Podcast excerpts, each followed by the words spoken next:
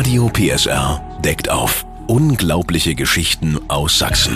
Seit 1989 dauert sie nun schon an, die unglaubliche Geschichte des Thorsten Schubert und seiner damaligen Freundin Silvia. Der Thorsten war 1989 17 Jahre alt, die Silvia 16 Jahre alt und die beiden haben als Liebespaar einen Sohn bekommen, den Erik. Du, Henriette, hast dich mit dem Thorsten Schubert getroffen. Genau. Und er hat dir erzählt, dass ähm, sofort das Sorgerecht überging, und zwar an die Eltern seiner damaligen Freundin. Genau.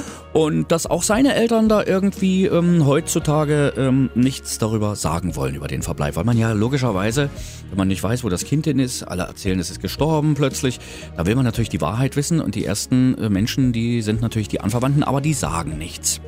Nun hat man dem Thorsten erzählt, das Kind sei verstorben, weil es schwer krank gewesen ist.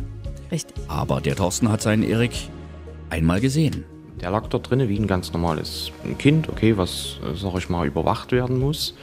Ne, da waren vielleicht zwei Drähte da an, und dann war es das gewesen. Also nie äh, mit Schläuchen oder irgendwas in der Richtung. Äh, Und der wirkte auch nicht, äh, dass man sagt, Mensch, da stimmt was nicht. nee, gar nicht. Ganz normales Kind. Das hat mich natürlich stutzig gemacht, dass ein Säugling aus der Station entlassen wird, wenn er gestorben ist. Das Kind muss ja irgendwo hin sein. Richtig, das ist die große Frage. Wo ist der Erik? Denn äh, ein Kind, was ein paar Tage gelebt hat, hat ein Recht auf eine Beerdigung. Und in dem Fall, es gibt kein Grab. Es gibt keinen Hinweis, dass er in die Forschung gegangen ist, was man auch machen könnte.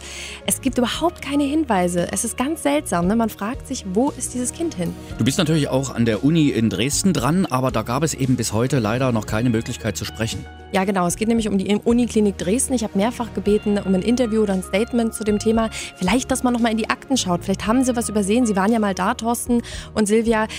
Keine Möglichkeit, also ein Interview wäre möglich, aber der Termin wird leider immer wieder verschoben. Für uns aber die Aufgabe, dran zu bleiben. Unbedingt. Und ein ganz wichtiges Detail hat dir die heutige Frau vom Thorsten erzählt, ähm, weil es gibt ja wohl eine Beobachtung, die der Thorsten gemacht hat, als er seinen Sohn Erik das eine einzige Mal im Leben gesehen hat. Ja, manchmal vergisst man das ja, aber das Wichtigste ist natürlich, was sie mir noch mal heute Morgen mit auf den Weg gegeben hat. Er hat ein Muttermal, überm Bauchnabel einen Leberfleck, circa einen Zentimeter groß und das wäre natürlich das Erkennungsmerkmal.